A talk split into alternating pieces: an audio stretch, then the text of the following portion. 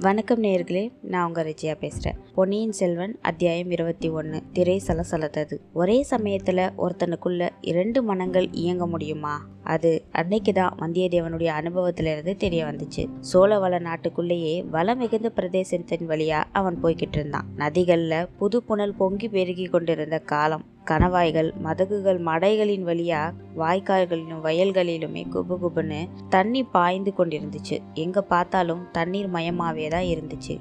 சோழ தேசத்தை வளநாடு அப்படின்னும் சோழ மன்னனை வளவன் அப்படின்னு சொல்கிறது எவ்வளவு பொருத்தமானது? இந்த மாதிரி நினைச்ச உடனேயே சோழ நாட்டுக்கு சோழ மன்னனுக்கும் ஏற்பட்டிருந்த அபாயங்கள் எல்லாமே வந்தியத்தேவனுக்கு ஞாபகம் வந்துச்சு. இந்த நிலைமையில தன்னுடைய கடமை என்ன? இளவரசர் கரிகாலர் கொடுத்த ஓலையை மட்டும் சக்கரவர்த்தி கிட்ட கொடுத்துட்டு தன்னுடைய கடமை முடிஞ்சிடுச்சு அப்படின்னு போயிடலாமா?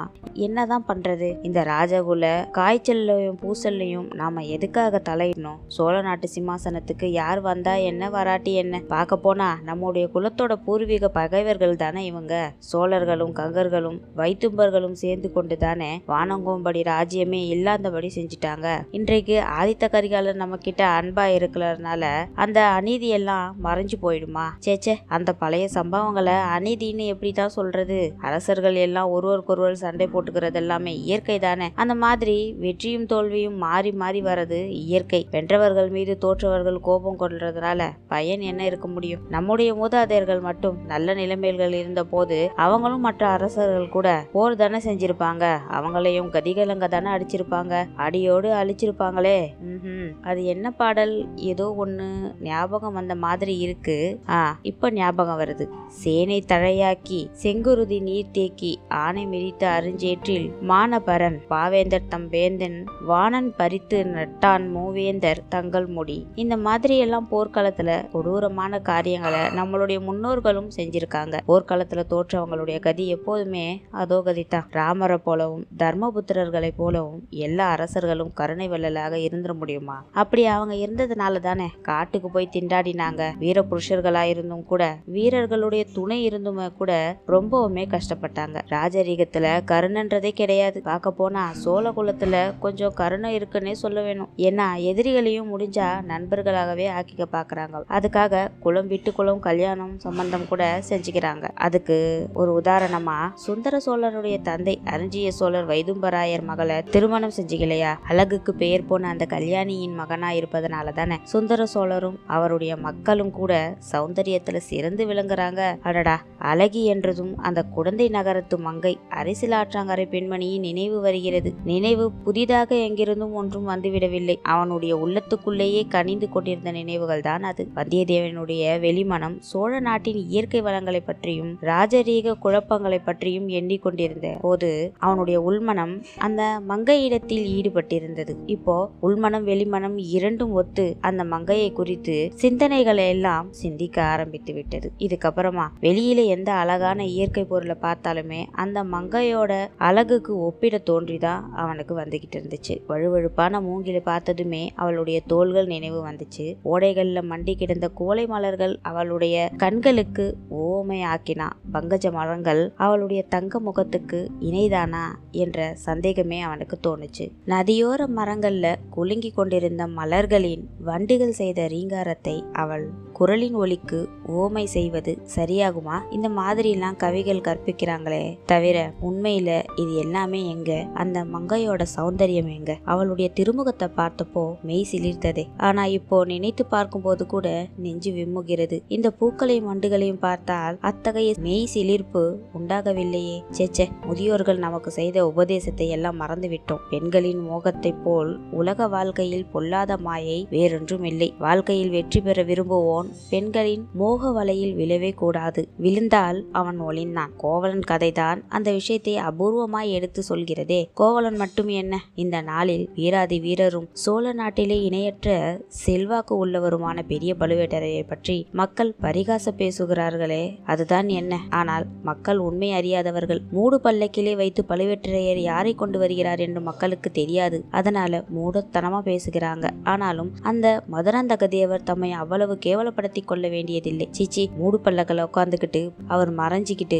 ஊர் ஊரா போறதா? இதுதான் ஆண்மைக்கு அழகா. இப்படியாவது ராஜ்யத்தை சம்பாதிக்க தான் வேணுமா? இப்படி சம்பாதிச்ச ராஜ்யத்தை தான் அவரால் காப்பாத்திக்க முடியுமா? பழுவேட்டரையர் முதலியோரை நம்பி அவர்களுக்கு உட்பட்டு தானே ராஜ்யம் பரிபாலனம் செஞ்சிக்க வேணும்? இந்த விஷயத்துல சுந்தர சோழ சக்கரவர்த்தி செஞ்சு வர்றது அவ்வளவா சிலாக்கியம் இல்லதா பழுவேட்டரையர் போன்றவங்களுக்கு இவ்வளவு அதிகாரமும் செல்வாக்கும் அவர் அளித்திருக்கவே கூடாது. அதிலும் மணிமணியான இரண்டு அருமை புதல்வர்கள் இருக்கும்போது நாடெல்லாம் அதிசயக்கும் அறிவும் திறனும் உடைய புதல்வி ஒருத்தி இருக்கும்போது அடடா அந்த மங்கை சோதிடர் வீட்டில் பார்த்தவள் ஆற்றாங்கரையில் பேசியவள் அவள் முகம் யாருடைய ஜடையாயிருக்கும்? ஒருவேளை அப்படியும் இருக்கலாமோ? பைத்தியக்காரத்தனம் ஒரு நாளும் அப்படி இருக்க முடியாது. ஏன் இருக்க முடியாது? ஒருவேளை அதே மாதிரி இருந்துவிட்டால் நம்மை போன்ற அறிவீனன் வேறு யாரும் இல்லை. நம்மை போன்ற துரதிருஷ்டசாலியும் தான் இல்லை. இலங்கை முதல் விந்திய பர்வதம் வரையில் எந்த பெண்ணரசியின் புகழ் பறந்து விரிந்து பரவி இருக்கிறதோ அவளிடம் நாம் எப்பேற்பட்ட காட்டு மிராண்டியைப் போல் நடந்து கொண்டோம் அப்படி இருக்கவே இருக்காது. நாளைக்கு அவளிடம் எப்படி இளவரசருடைய ஓலையுடனே போய் முகத்தை காட்ட முடியும்? இப்படியெல்லாம்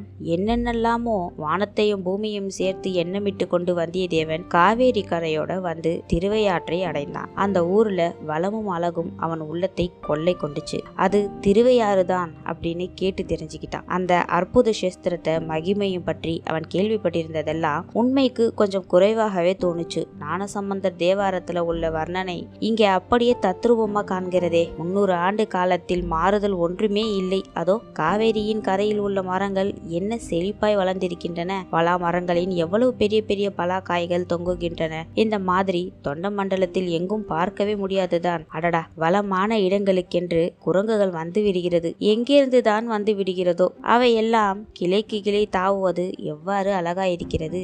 சம்பந்த பெருமான் என்ன சொல்லியிருக்கிறார்? இதோ ஞாபகம் வருகிறது. திருவையாற்று வீதி முனை அரங்கங்களில் பெண்கள் நடனம் ஆடுகிறார்கள். இந்த ஆடலுக்கேற்ற பாடலோடு மத்தள சத்தமும் முழங்குகிறது. அந்த முழக்கத்தை கேட்ட குரங்குகள் மேகங்களின் கர்ஜனை தான் என்று நினைத்து கொண்டு உயர்ந்த மரங்களில் உச்சாணி கிளைகளில் ஏறி மழை வருமா? என்று வானத்தை பார்க்கின்றன. அடடா! இன்றைக்கு எவ்வளவு அது பொருத்தமாயிருக்கிறது? உயர்ந்த மரங்களின் உச்சாணி கிளைகளில் குரங்குகள் ஏறுகின்றன. அது மட்டுமா? ஆடல் பாடலுக்குரிய இனிய சத்தங்களும் ஊருக்குள்ளிருந்து வருகின்றன. யாழ் குழல் முழவு தன்னுமை முதலிய கருவிகளின் ஒளியுடன் சதங்கை சத்தமும் சேர்ந்து ஒலிக்கின்றன. இங்கே ஆடுகிறவர்கள் கடம்பூர் சம்புவரை மாளிகையில் ஆடியவர்களைப் போல் குறவை கூத்தர்கள் அல்ல. ஆனால் இங்கே கேட்பது பண்பட்ட இனிய கானம். கலை சிறப்பு வாய்ந்த பரதநாட்டியம் ஆடுவோரின் சதங்கை ஒலி. அதோ ஆட்டி வைக்கும் நடன ஆசிரியர் கையில் பிடித்த கோலின் சத்தம் கூட சேர்ந்து வருகிறதே. கோலோட கோல் வளையார் கூத்தாட குவிமுகையார் முகத்தினின்று சேலோட சிலையாட சே சேயிலை யார் நடனமாடும் திரவையாரே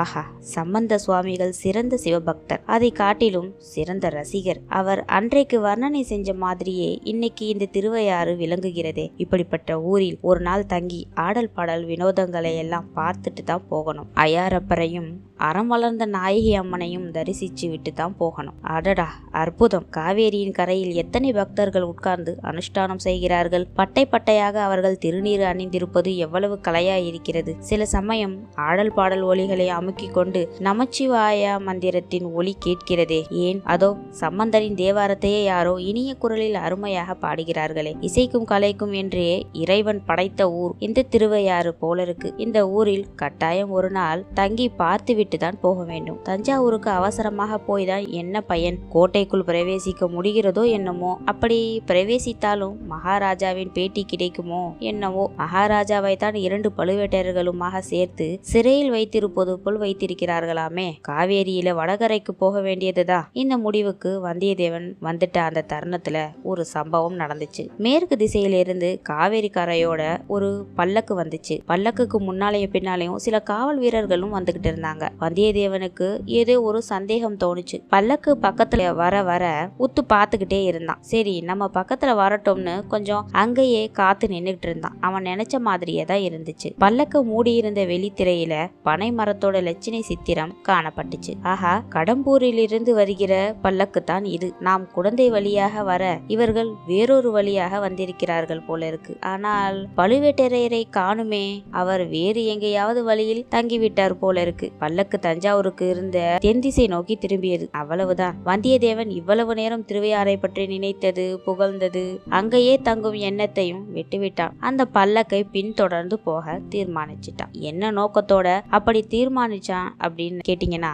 அது அந்த சமயம் அவனுக்கே தெரியாது. பல்லக்கில் இருக்கிறது மதுராந்தக தேவர்னு மட்டும் அவனுக்கு நிச்சயமா தெரிஞ்சிச்சு. அவர் மேல் ஏற்பட்டிருந்த அருவருப்பு மேலும் கொஞ்சம் வளர்ந்துதான் இருந்துச்சு வந்தியத்தேவனுக்கு. இருந்தாலும் பல்லக்கை தொடர்ந்து கொஞ்சம் போனா ஏதாவது ஒரு நல்ல சந்தர்ப்பம் ஏற்படலாம். பல்லக்கை சுமப்பவர்கள் அதை கொஞ்ச நேரம் கீழே வைக்கலாம். ஏதேனும் ஒரு காரணத்துக்காக இளவரசர் மதுராந்தகர் வெளிப்பட்டு வரலாம். அந்த சமயம் அவர் கூட பழக்கம் செஞ்சுக்கிட்டா அது தஞ்சாவூர் கோட்டைக்குள் போறதுக்காக சக்கரவர்த்தியை பார்க்கறதுக்காகவும் பயன்படலாம். அதற்கு தகுந்தபடி ஏதாவது கொஞ்சம் பேசி வேஷம் போட்டா போது தந்திர மந்திரங்களை எல்லாம் கையாள விட்டா அது எடுத்த காரியத்தை எப்படி கைகூட செய்யும்? நல்லதுதான். இல்லையா? அதிலும் ராஜாங்க காரியங்களில் மந்திர தந்திரங்கள் அவசியம் வேண்டும். அதனால பல்லக்கையும் பரிவாரங்களையும் முன்னால போக விட்டு கொஞ்சம் பின்னாலேயே வந்தியத்தேவன் போய்கிட்டு இருந்தான். ஆனா அவன் எதிர்பார்த்த சந்தர்ப்பம் ஒன்றும் கிடைக்கவே இல்லை. காவேரிக்கும் தஞ்சாவூருக்கும் மத்தியில் இருந்து மற்றும் நாலு நதிகளையும் கடந்தாகிவிட்டார் விட்டாச்சு அப்படியும் பல்லக்கு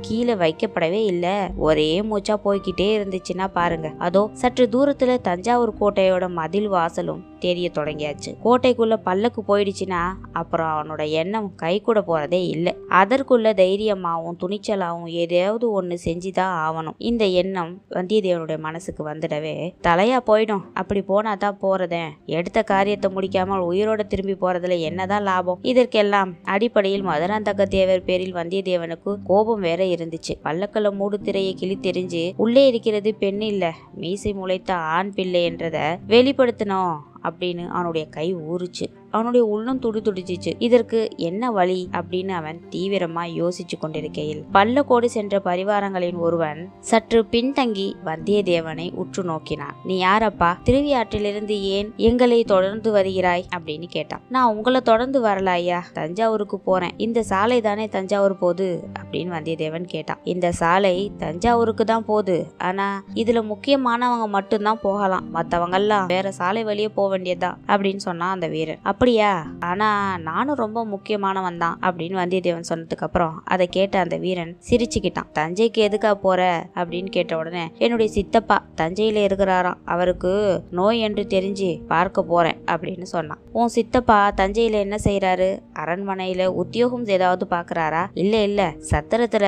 மணியக்காரரா இருக்கிறாரு. ஓஹோ அப்படியா? சரி. எங்களுக்கு முன்னால போவது தானே நீனு? ஏன் பின்னாலேயே வந்துகிட்டு இருக்க? அது இல்ல ஐயா குதிரை களைத்து போய் இருக்கிறது அதனாலதான் இல்லனா உங்களோட முதுக பார்த்துக்கிட்டே வரதுல எனக்கு என்ன திருப்தி? இந்த மாதிரி பேசிக்கிட்டே வந்தியத்தேவன் பல்லக்குகம் பக்கத்திலேயே வந்துட்டான். உடனே அவனுடைய மூளையை விரட்டி கண்டுபிடிக்க முயன்ற உபாயத்தை புலப்படுத்திக்கிட்டான். குதிரைய கால்களால் அமுக்கி முகக்கயிற்றை இழுத்து பல்லக்கின் பின் தண்டை தூக்கியவர்களோட மேல விட்டுட்டான். அவர்களும் பயத்தோட திரும்பி பார்த்தாங்க. வந்தியத்தேவன் உடனே மகாராஜா பல்லக்கை தூக்கும் ஆட்கள் என் குதிரையை இடிக்கிறார்கள். ஐயோ என்னை காப்பாற்றுங்கள். மகாராஜா என்று கத்தினான் பல்லக்கை மூடியிருந்த திரை இப்பொழுது லேசாக சலசலத்தது. தொடர்ந்து என்ன நடக்குதுன்னு அடுத்த அத்தியாயத்துல பார்க்கலாம். நன்றி நேயர்களே.